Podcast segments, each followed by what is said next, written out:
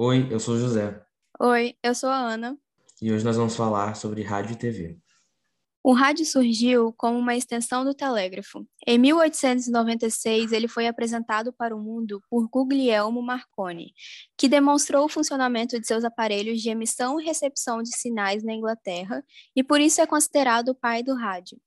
Em 1893, o padre cientista Roberto Landel de Moura colocou para funcionar um rádio, mas não patenteou a ideia e o rádio não foi bem aceito pelos fanáticos religiosos.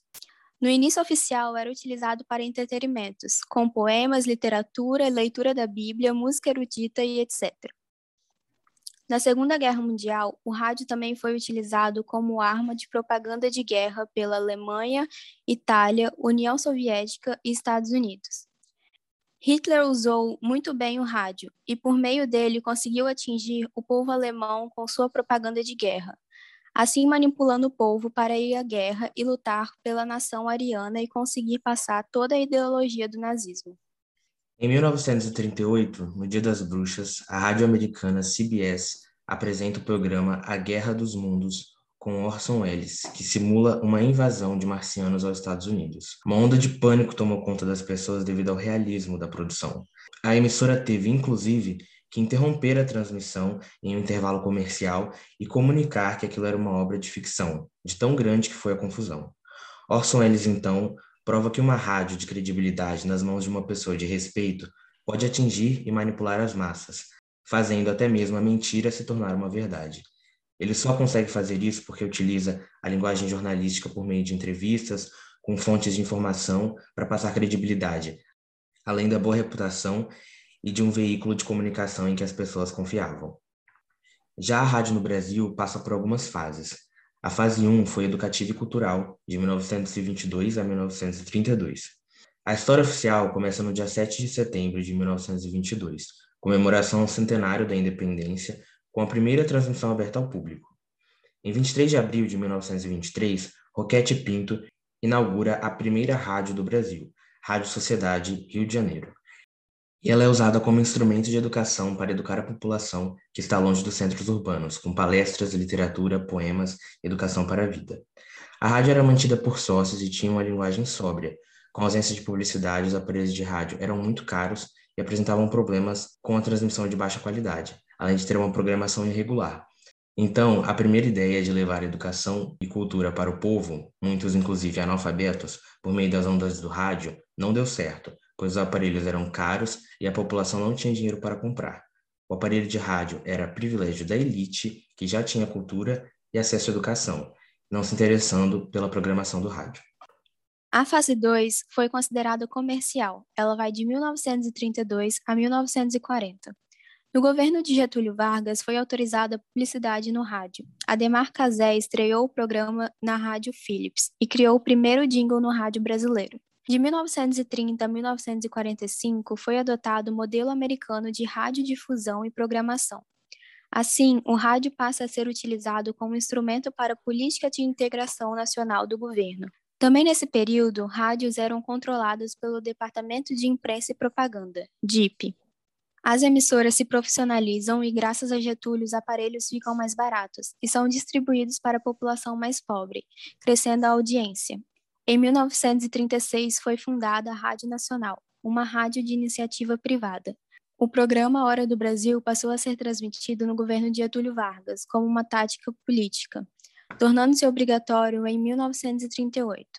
Em 1971, por determinação do presidente Médici, a Hora do Brasil mudou para a Voz do Brasil. A fase 3 foi a época de ouro. Durou de 1940 a 1950. A Rádio Nacional é estatizada por Vargas e se torna a maior emissora radiofônica do país. Era a voz do governo e por isso usava a verba pública para os gastos. Além disso, a rádio ficou mais profissional e passou a promover bons salários, chegando em todo o país, como tática política para conquistar e fazer a massa crer que existe um governo preocupado com os anseios e as necessidades da população. Também para agradar o povo, produziam radionovelas, chegando a transmitir diariamente 14 radionovelas. Logo, o programa com espectadores em estúdio transformou-se em sucesso. Lançou vários cantores e divulgava ritmos regionais e a música brasileira, configurando uma identidade nacional. Nessa época, surgiu o Cassino do Chacrinha, criado por Abelardo Barbosa. Surge também o programa Repórter Isso, que durou de 1941 a 1968, com os slogans Testemunho Ocular da História e O Primeiro a Dar as Últimas Notícias. Com isso, foi se formando um elo mais próximo entre a notícia, entretenimento e lazer, transformando o jeito de fazer rádio, contribuindo para a modernização de outras mídias. A quarta fase é a época da decadência, que durou de 1950 a 1965. É a chegada da televisão, que abriu concorrência e promoveu a migração dos profissionais da rádio para a televisão.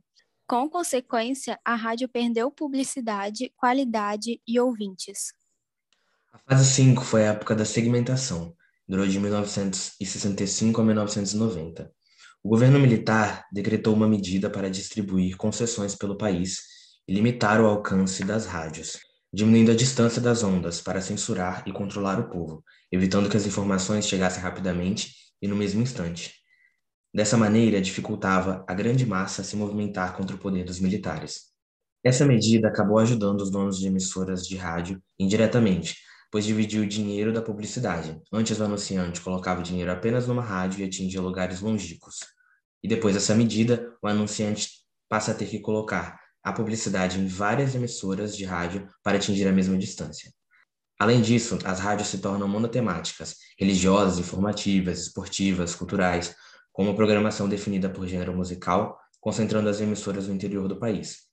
Nessa época, surgem as rádios universitárias e comunitárias. A sexta fase é a era web rádio, ou rádio online, que acontece a partir dos anos 2000. É uma fase ainda em estudo, onde o mundo é virtual, digital e online, capaz de alcançar todos pela globalização e pela ausência de barreiras e grandes segmentos. Apesar de tudo, ainda se apoia nas rádios tradicionais, mas dando disponibilidade para o ouvinte ter a informação a hora que quiser e com novos e modernos formatos de áudio e de maneiras de interatividade. Indo para os primeiros passos da televisão, em 1933, Vladimir Cosma fez os primeiros experimentos sobre o dispositivo. As transmissões regulares só começaram em 1939, com a pioneira NBC. E também em 1939 começaram a ser vendidos ao público os primeiros aparelhos de TV. Em 1948, a televisão começou a ser usada como veículo publicitário e a TV a cabo foi utilizada pela primeira vez na cidade de Oregon, nos Estados Unidos. A partir da popularização, em 1950, a TV ditava moda nos Estados Unidos, mostrando como o americano se divertia e fazia política. Já em 1951, a CBS foi a primeira a levar ao ar a TV a cores nos Estados Unidos. Na década de 50, no Brasil, a pré-estreia da televisão aconteceu no dia 3 de abril, quando Gaspar Dutra, presidente da época, foi a uma apresentação do Frei José Mujica. As imagens foram assistidas em aparelhos instalados na sede do Diários Associados. O aparelho de TV era caro e um item apenas da elite financeira. A transmissão era ruim e ainda em preto e branco. Os programas eram feitos ao vivo, com muito improviso e transmissões nos horários noturnos, mas com bons salários para os profissionais, em geral vindos do rádio e do teatro. Para a publicidade na TV, o apelo da imagem era comum. No dia 18 de setembro, a TV Tupi de São Paulo foi inaugurada com o programa TV na Taba e era a concretização do sonho de um pioneiro da comunicação no Brasil, Assis Chateaubriand. Logo depois, Imagens do Dia foi o primeiro telejornal do Brasil e Sua Vida Me Pertence, a primeira telenovela brasileira. Um sucesso do rádio encanta e faz sucesso na TV a partir de 1952, e o nome Repórter Isso perpetua indo até 1970. Em 1954, o Ibope, Instituto Brasileiro de Opinião Pública e Estatística, é fundado para entender o desejo público e vender publicidade. Um tempo depois, em 1959, a TV Excelsior de São Paulo foi inaugurada com programação centrada em jornalismo e séries, filmes estrangeiros, trazendo uma nova forma de ficção ao Brasil, além de melhorar a qualidade da imagem e dos programas devido ao investimento nas produções vindas de fora do país. A Excelsior também cria tendências para a TV brasileira, com festivais de música popular e com a novela mais longa da história, Redenção, de 594 capítulos, mas acaba fechando as portas por conta de incêndios ocorridos. Na década de 1960 no Brasil, foi um período de renovação tecnológica, onde aconteceram muitos investimentos com a continuação da ideia de JK, de transformar o Brasil num país industrial. Então, os meios de comunicação vão investir na tecnologia para melhorar os equipamentos e as transmissões. Em 1965, é inaugurada a TV Globo, que nasce sob suspeita. Em plena ditadura, acontece uma concessão de canal de TV à família Roberto Marinho e é permitida uma sociedade com um grupo americano de televisão chamado Time Life, que injetou dinheiro, conhecimento e tecnologia de ponta na TV Globo. Mas a sociedade, segundo a legislação brasileira, é proibida, mas mesmo assim foi autorizada pelo governo militar. Em 1968, após a CPI do Congresso, o governo entende que realmente é proibido e obriga a TV Globo a se nacionalizar. Assim, a direção brasileira da Globo finaliza a sociedade e não paga a indenização ao grupo Time Life, com a desculpa de que a sociedade não foi acabada por vontade da parte brasileira dos sócios, mas por ordens da legislação brasileira. Com o dinheiro e conhecimento, a Globo se transforma em um grande império. E em 1º de setembro de 1969, estreou o Jornal Nacional da Rede Globo, marcando o início das operações da rede no Brasil. Esse foi o primeiro programa regular a ser transmitido em rede nacional e implementou um novo estilo de jornalismo na TV brasileira, com tempo curto, assuntos variados de todo o Brasil, visual requentado e frio, linguagem mais fria e conservadora e apresentado em dupla. Na década de 1970, o Brasil comemora um milagre econômico, pois passou a ter um PIB centrado na indústria e não mais no agronegócio. E nesse período, houve a forte industrialização nas áreas urbanas, principalmente nas capitais dos estados, e o êxodo rural começou. As pessoas deixam a zona rural e começam a migrar para as cidades em busca de emprego nas indústrias. Nordestinos, por exemplo, partem para São Paulo. Com essa mão de obra vinda da zona rural, é formada uma nova classe social no país, com um poder aquisitivo um pouco melhor. Essa classe operária começa a comprar aparelhos de televisão para entretenimento. Agora, o Brasil tem uma elite e uma classe operária assalariada, ambas com aparelhos de TV em casa. Com isso, o perfil do telespectador fica diferente e muitas mudanças acontecem nos programas exibidos. Dessa forma, as novelas criam hábitos e entram programas de educação, de telecursos. Em 1971, a novela Meu Primeiro Amor, da TV Globo, lança o merchandising com o lançamento de uma nova linha de bicicletas.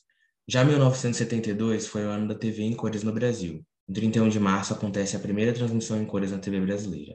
Em 1973, vai ao ar pela primeira vez o programa Fantástico, da Rede Globo, mesclando informações e variedades, fazendo grande sucesso. Em 1978, o telecurso produzido pela Fundação Roberto Marinho e pela Fundação Padre Anchieta vai ao ar e torna-se o programa educativo de maior sucesso na TV brasileira. Finalmente, em 1980, chega ao fim da censura oficial ao telejornalismo. Logo em 1981, o SBT transmitiu ao vivo a cerimônia de assinatura dos contratos definitivos das concessões dos novos canais de TV.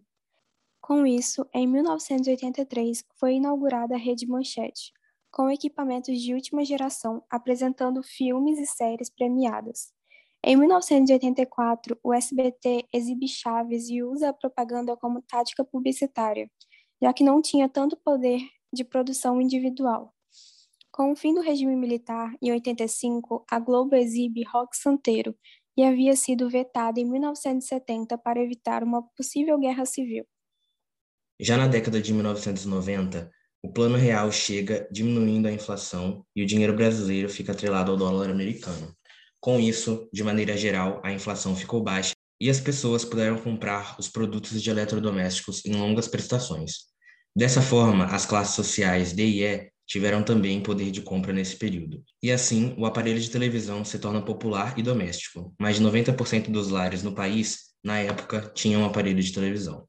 Com a mudança no perfil do telespectador da TV aberta no Brasil, as camadas populares passaram a ter mais facilidade para adquirir aparelhos de televisão. E isso refletiu na programação das emissoras de TV aberta. Passaram a predominar, na grade de programação das grandes redes de televisão, programas de conteúdo erótico, sensacionalista e de apologia à violência, para se aproximar do novo consumidor. Logo, a banalização do conteúdo televisivo passou a ser alvo de críticas. A disputa pela audiência entre as grandes redes de televisão ficou acirrada. A Rede Globo enfrentou a concorrência da Rede Manchete e do SBT. Em momentos pontuais, a Rede Manchete chegou a liderar a audiência nas maiores praças, com programas como a novela Pantanal e o jornalístico Documento Especial. Já o SBT apresentava na sua grade telenovelas produzidas no México e programas de apelo popular, como o humorístico A Praça é Nossa, o jornalístico Aqui e Agora, o programa de auditório Domingo Legal, além do Sabadão Sertanejo e do programa Chaves. Nos anos 2000, a televisão digital entrou em operação comercial.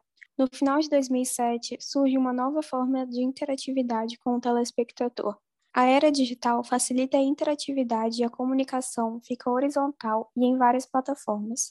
Ocorrido nessa época, o atentado do World Trade Center registra os maiores índices de audiência da TV no mundo, e programas de reality show se popularizam. Tchau, eu sou o José. Tchau, eu sou a Ana. E esse foi o nosso podcast.